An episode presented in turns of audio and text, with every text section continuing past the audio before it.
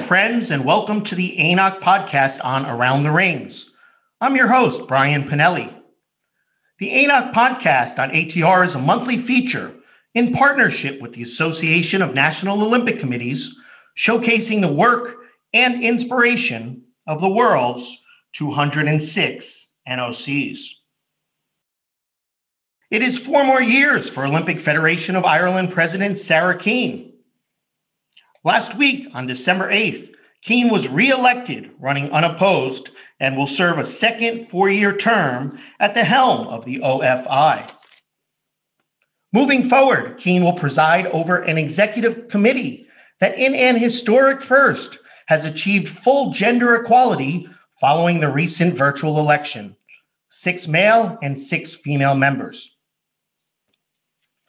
Keane continues her leadership in the midst of the Irish NOC's 2018 to 2028 strategic plan amid turbulent times facing all NOCs 10 months into our global health crisis. But there is hope for a little luck of the Irish along the winding and unpredictable journey to Tokyo 2020. And joining me today on the ANOC podcast from her home in Dublin is the Olympic Federation of Ireland president, also the former CEO of Swim Ireland, an attorney with a master's degree in commercial law, and perhaps evidence of her tenacity most of all, a former athlete on the Irish water polo team, Sarah Keane. Hello, Sarah. Welcome to the ANOC podcast. Hello, Brian. Delighted to be here today. Thank you for that lovely, warm welcome. Trying to uh, get into the spirit of the of the luck of the Irish, and Sarah, of course, I'm uh, excited to talk about your days uh, playing water polo and your accomplishments there. But I think first off, it's probably appropriate to congratulate you on on winning a second term. Uh, perhaps not a big surprise, but I assume exciting nevertheless. Yes, I think you're always honoured and privileged to be elected into an office such as the president of a National Olympic Committee.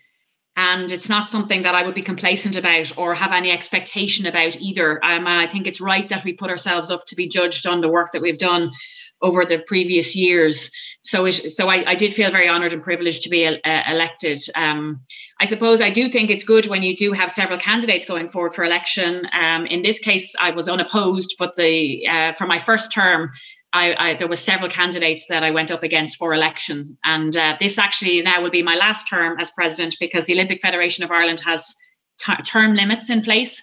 So I was involved, obviously, um, as an ordinary executive committee member for a period of time, and then elected as the president um, for my first term, and now now into my second term. I'm also excited because we're in the middle of our 2018 to 2024 strategic plan, as you've referenced. Um, and whilst it's it's you know been a challenging time for for Olympic sport and for for the world in general, I do think that there's um, you know there's opportunities and other things that have come about as well. And obviously with the with the postponed games taking place next year, there's a lot of exciting times ahead for us all.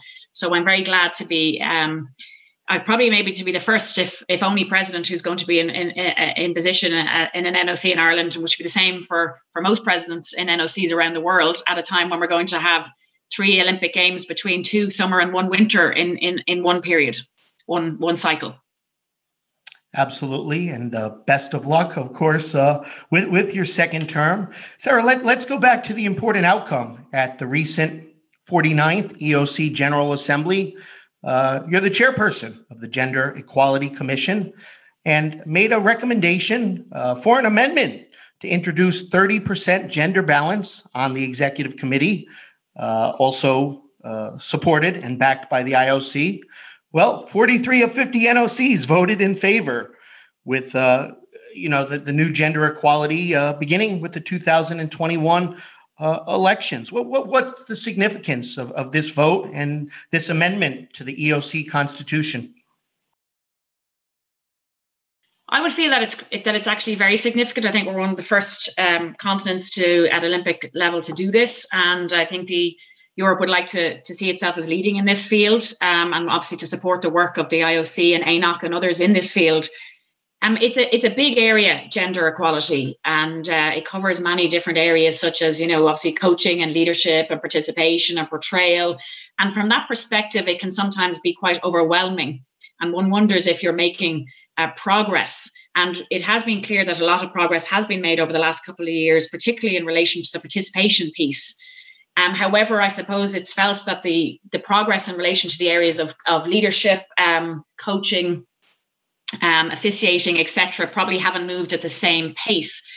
So one of the things we felt might help move the leadership piece along was um, around the elections onto onto the, onto the governing board, so to speak, of of Europe, and then obviously within the NOCs as well. And they only come around every couple of years. So one of the reasons for putting forward this um, this motion was to raise awareness of the fact that we're at a time for elections, both um, at uh, you know at the continents level, but also at National Olympic Committee level, and to get people considering and thinking about this issue and looking at if, if you know female candidates putting themselves forward, being supported to do so, and getting an opportunity then to be elected. Because one of the challenges that we have faced is we haven't had enough female candidates going forward. And one of the things I've seen is that when you do introduce um, these kind of provisions that you know there's a requirement so to speak of a certain amount of both genders to be involved. You actually then get more um, people from both genders. And in this case it's it's mainly the female gender we're talking about because they're the ones that are less represented in terms of the leadership piece. They you end up having more candidates going forward. So it's still people are still uh, you know looking for for good candidates, top candidates, people who um, are there on their merit.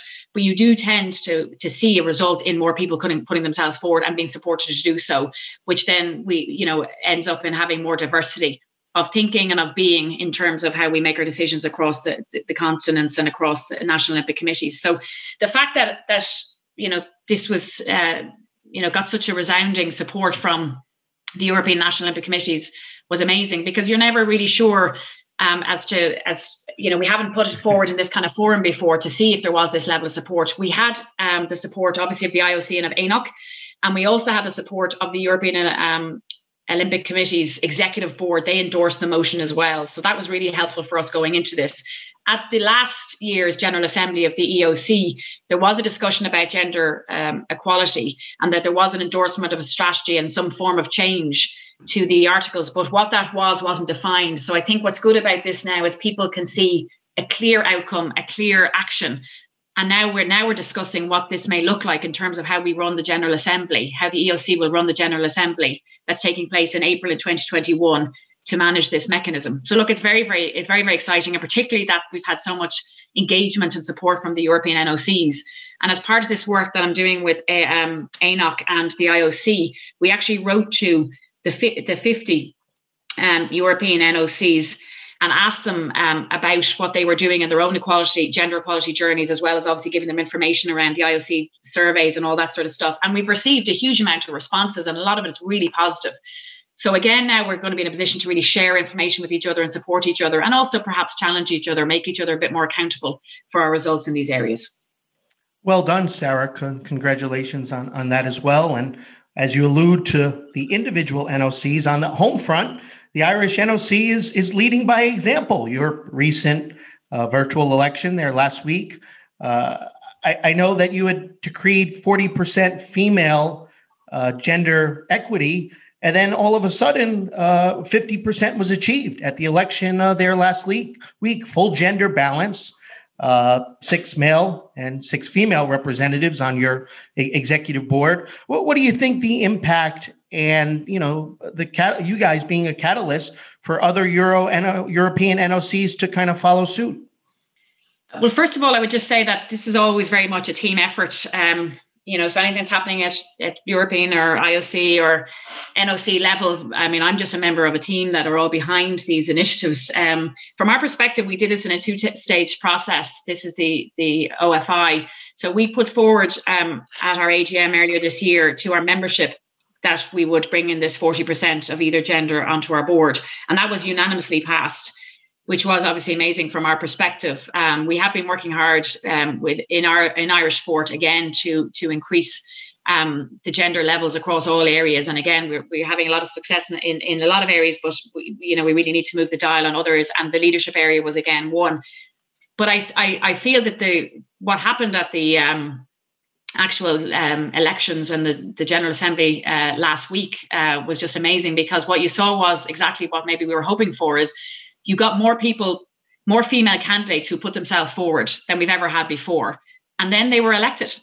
Um, and there was more elected than needed to be elected. So again, they were very much elected on their own merits, and and were, you know people appreciated um, them for what they could offer to the diversity, um, and also obviously to ensuring that the Olympic Federation of Ireland represents Team Ireland, um, to, you know, to the very much of our uh, very best of abilities and the very best of abilities that are available to us. So for me, it was um, look for me what was important about it was it was democratic. It was voted in, and um, and there was a real strong um, recognition of the of of the good candidates available uh, across both genders. And there was a re- there was a lot of support afterwards for what's been achieved. A lot of people were very satisfied with the fact that both genders were represented.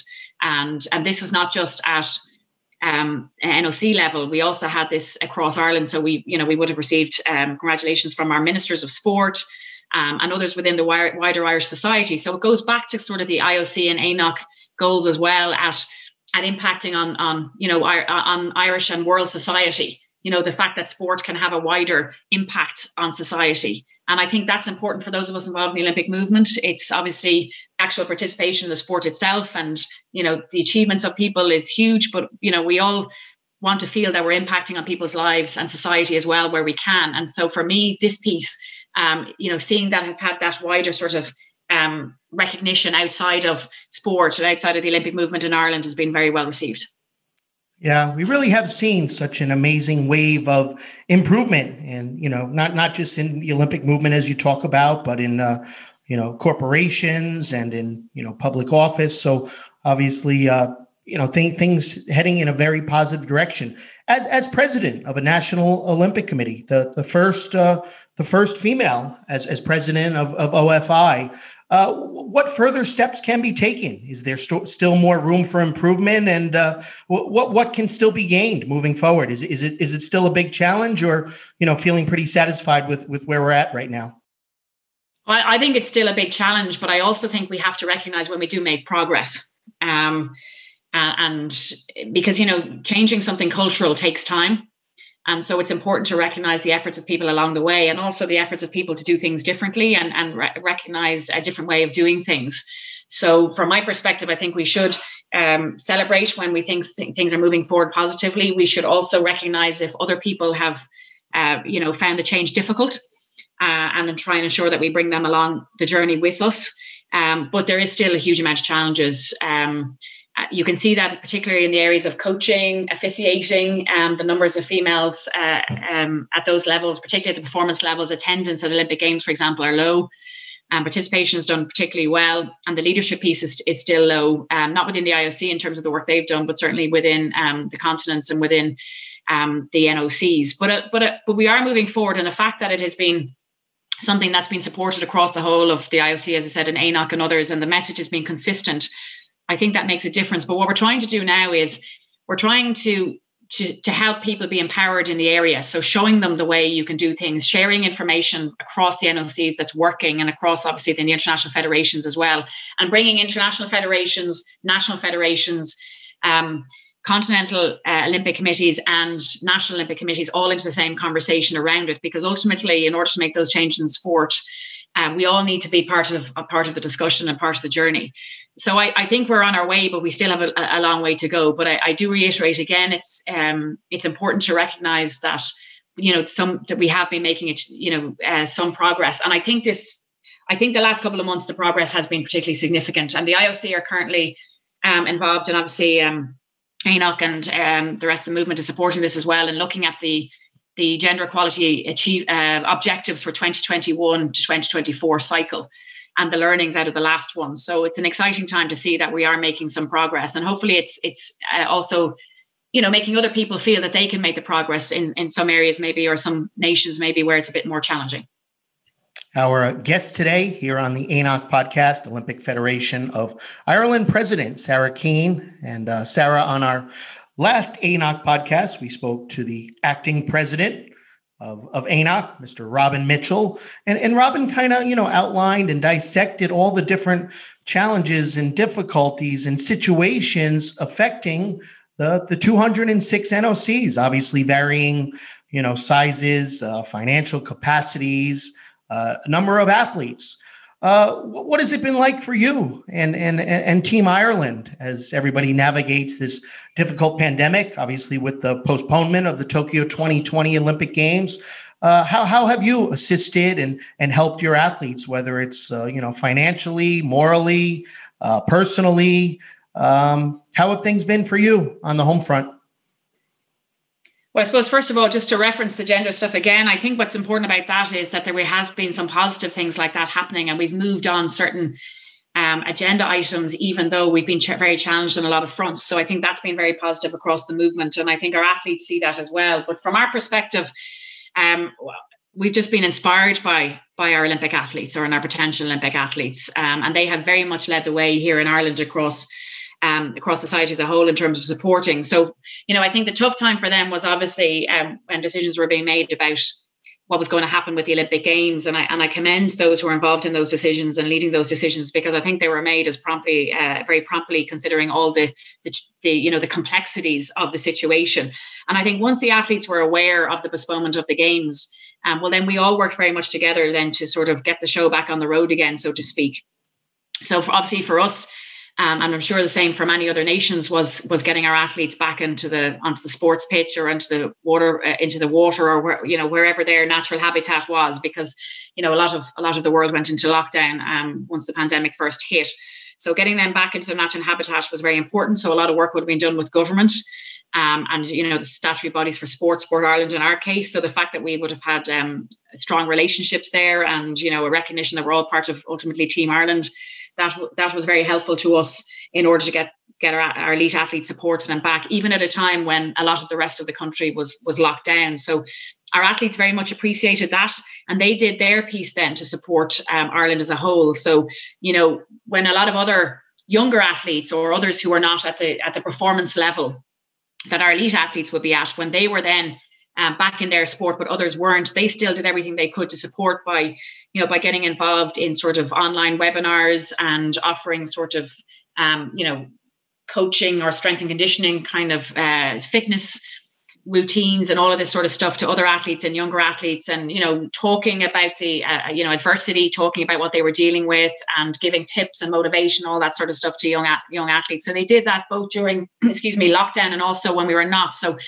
that made a big difference, I think, um, as well here because we had we had Irish athletes showing that, um, you know, for them it was it was also about giving back and doing what they could to support the wider um, wider Irish society. So we were really inspired by them. In terms of the other thing we did, apart from as I said, obviously working very much to um, to get to you know some sort of decisiveness for them around getting back into their sport.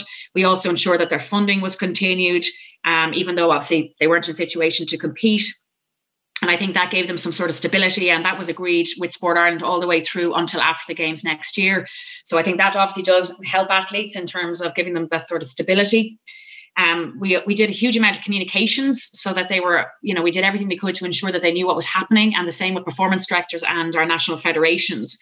We also took other opportunities. Our sponsors have been incredibly supportive, and one of them, um, indeed, they they they're um, they're involved in recruitment and and coaching and that. So they they held career coaching workshops for our athletes. So this will be looking at maybe the different skills and the different opportunities that might be out, available to them outside their sport or perhaps when they when they finish their careers and this was an opportunity to look at that sort of stuff because some of them had a bit more time on their hands when they weren't fully training um, you know, obviously with with with certain times during the pandemic and this year. So, you know, a lot of it was really um, ensuring we offered supports in terms of obviously then the, their their mental health and well-being and the challenges that obviously um, you know the changes that that would have um, that might have brought for some of them and, and recognizing that and, and, and providing support to them around that. So you know really i think for us it was again the, the main piece was recognizing that there might be challenges for people in terms of the changes that have come about and working very much closely together across the whole sector to, to, to support our athletes and and our you know our coaches and everybody who was expecting to be at Olympic Games in 2020. Um, but again, I have to say I was incredibly inspired by Irish athletes and what they did and what they put in and the resilience they showed and the character they they demonstrated, which again goes back to the para sport and one of the reasons we're all involved in it. And it goes back ultimately to it not being always about the performance, being ultimately about the journey. Which, if we're really you know serious about being sort of go back to the fundamentals of the movement, I think they were demonstrated during this pandemic in a huge way. Nice to hear that, Sarah. Absolutely. Uh, in in terms of, of sponsorships and also finances, obviously, uh, you know, one of the challenges for for for many NOCs, kind of weathering the storm until Tokyo 2020. Uh, one, one of your primary sponsors, uh, FBD Insurance. Uh, uh, very important sponsor for, for Team Ireland, and some exciting news this past week with the announcement of your cooperation with FBD Insurance and, uh, if I understand correctly, the Make a Difference program to assist athletes, uh, a grant of, of, of 50,000 euros, so quite sizable. What, uh, what, what can you tell us about this program? Please, uh, please elaborate on uh, what you hope to accomplish. Well, first of all, I, I just would like to say that um, you know, FBD Insurance, which are the only Indigenous Irish insurance company at the moment um, in, in, Ireland in the market here, um, have been incredibly supportive throughout this. And despite whatever challenges they may have faced, have ensured that they continue to support um, Team Ireland, as indeed have have our other sponsors. Um, and obviously, we we we we have uh, what we call a discretionary fund outside of this fifty thousand euro, which we've been distributing funds to national federations to support them. Um, and there's been almost 600,000 of support issued since 2018. And um, FBD's support to us has enabled us to continue that as well. So this is an additional piece that they have put into um, the system, which is incredible in the times that we're in. This make it make a difference um, program and project. And what's interesting about it, it's recognizing that there are those who are maybe not on the same level of funding or haven't reached the same level of performance yet, but who could still make the Olympic Games and make the team. But recognizing that they may, may need that just extra little bit of financial support um, be that to bring sparring partners here in the, in the in the likes of the taekwondos or the judo, or be that for themselves to to avail of relevant opportunities to get them fit for purpose or ready to to, to really try and make the games. So it's um it's a it's a it's a it's something that's reaching a cohort maybe that um, wouldn't normally be reached in the same way. Um, so from our perspective, it's you know it's really really great to have that, and it's also coming at a time when it's going to give people a lift with now another you know uh, six to nine months uh, to the games and obviously coming up to hopefully some qualification opportunities in 2021 as um, you know as, as we all hope that we can uh, see how we go forward now in terms of getting people to you know qualifying to for the games so look we're very very grateful to them and we're you know we're delighted to be um, to be able to roll that out. I mean, the other program we have, which FBD also support, is the um, Dare to Believe program, which goes back again to our athletes um, who are, you know, who are playing an ambassadorial role um, in society. And these these athletes um, go out to, or or some of them are you know retired athletes at this point. Most of them go go out to schools around the country um, and talk about their journey, and they talk about the Olympic values. Um, and how they're living them and what they've got out of them and how they've helped them in their lives and then this obviously helps hopefully to inspire our younger our younger cohort and our you know our young people around the country and obviously we all need to be inspired at the, at the year that we've had so look, the, the support we've got from FBD and other sponsors has just been incredible in the year that's in it. And again, it goes back to this whole piece of everybody pulling together, the resilience shown across um, Olympic sport in Ireland and Olympic sport around the world. Absolutely, Sarah. All the best to, to your athletes to keep them uh, in, in, good spirits and obviously financially supported adequately in, in, the lead up to Tokyo and beyond. Uh, Sarah, you're you're an athlete yourself, as, as I mentioned, a member of the, the former uh, former member of the Irish water polo team. I, I, I want to challenge you a little bit because I am always so impressed by water polo, the tenacity, the speed, the the physicality above and under the water. Can can you share uh, any experiences about your days uh, uh, on that team? And and secondly, if if I can challenge you, would you say that water polo arguably is the most toughest of the Olympic sports out there. well, maybe I might firstly say that um, I actually uh, swam for Ireland, but not at the highest level all the time. Um, before I played water polo, Ireland is not a particularly um, force in water polo around the world by any means. So you know, so we we uh, we operate at a certain level here, and um, and I actually swim a lot in the open water as well. So for me, I'm kind of across all the disciplines. But I absolutely uh, love seeing water polo played at the high, highest levels. I think it is incredibly physically demanding, and I think it's um, you know, it isn't a sport for for everyone, but certainly one that I enjoyed incredibly. I would have liked to have been involved in it at a younger age, um, which you know, it's very much a, a sport that's developing in, in Ireland, um, and we're you know, it's it's inspiring to see how the kind of high levels coming out of Europe. Europe is particularly strong in water polo around the world, um, but it's a very exciting sport to watch. But it is. Uh, you know, I think it's one certainly for the younger is one I'd be feeling at this stage of my life. But uh, I certainly look forward to seeing it next year. And and, and um, you know, for me, I'm probably doing more of swimming and open water at, the, at this point. Um, at the moment in Ireland, even though we're in our winter, um, probably some of this is due to COVID. We have more people dipping and getting into the sea at this moment in time than we've ever had in our history um, which is particularly uh, uh, something again one of the positives that we're seeing coming out of COVID. We're seeing people in, in, in get themselves involved in, in, in, different things, and in, in Ireland, one of the things they've got involved in is op- is open water dipping or swimming, and we've even had open wa- uh, water polo goals being put into the sea and into the open water. Because when people haven't been able to, to train or do it indoors, they've decided they're going to do it outdoors, and this is in pretty cold water. So uh, yeah, it, it's interesting, interesting times. It, it sounds cold, but uh, I guess when you dip into that water, it's uh, mind over matter. I, I, I, guess, I guess. Very impressive. Sarah, Sarah, last question. Just want to delve to winter sports. And I know uh, Ireland, you know, not a traditional uh, winter sports country. In the summer games, you have 34 medals, nine gold, 11 silver, 14 bronze, 16 in boxing, having competed in every summer game since 1994. Well, Ireland made its Winter Games debut in, in 1992. Uh, at the Salt Lake 2002 uh, Winter Olympics, I was fortunate to be at the skeleton gold medal final, where an Irish athlete, an Irish slider, Clifton Wrottesley, just missed winning out on the medals as uh, American Jimmy Shea won gold, dedicating uh, his victory to his father. And it was a very emotional moment. Clifton was actually the first to to hug Jimmy Shea, and you know just just missing out on that medal. What what what is being done to you know hopefully uh, improve Irish winter sport? I know you have a a skeleton slider named Brendan Doyle who is training in Park City, and some other up and coming Irish athletes. Can we see uh, Ireland someday becoming a force on the winter sports scene? Well, I think 2016, uh, 2018, Sarah Pyeongchang was in some ways a, a, breakthrough for us because it was the first time that our national broadcaster actually showed the Winter Olympics here.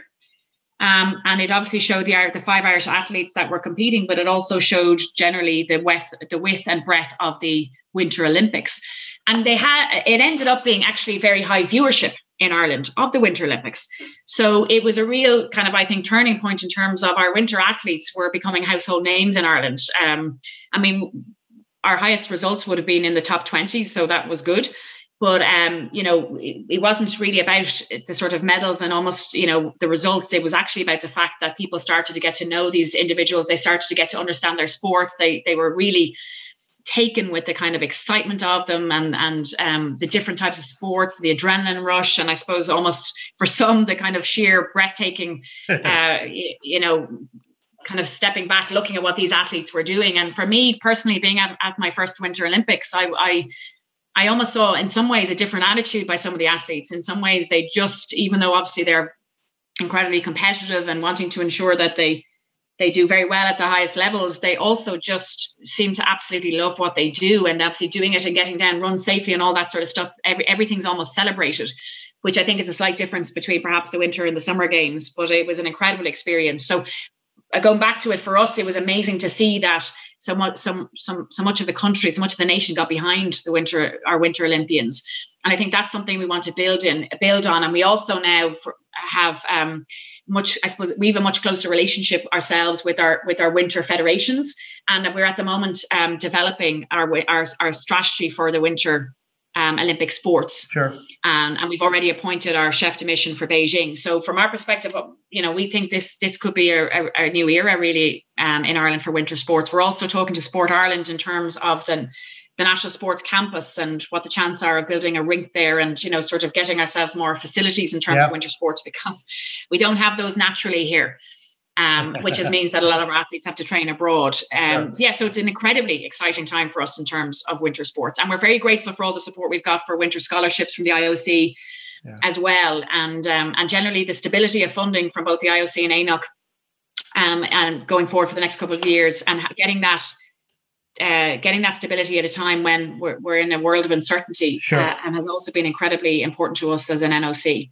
All right, Sarah. Hey, Sarah, thank you so much for joining us today on the ANOC podcast. All the best uh, in your second term and all the best to Team Ireland.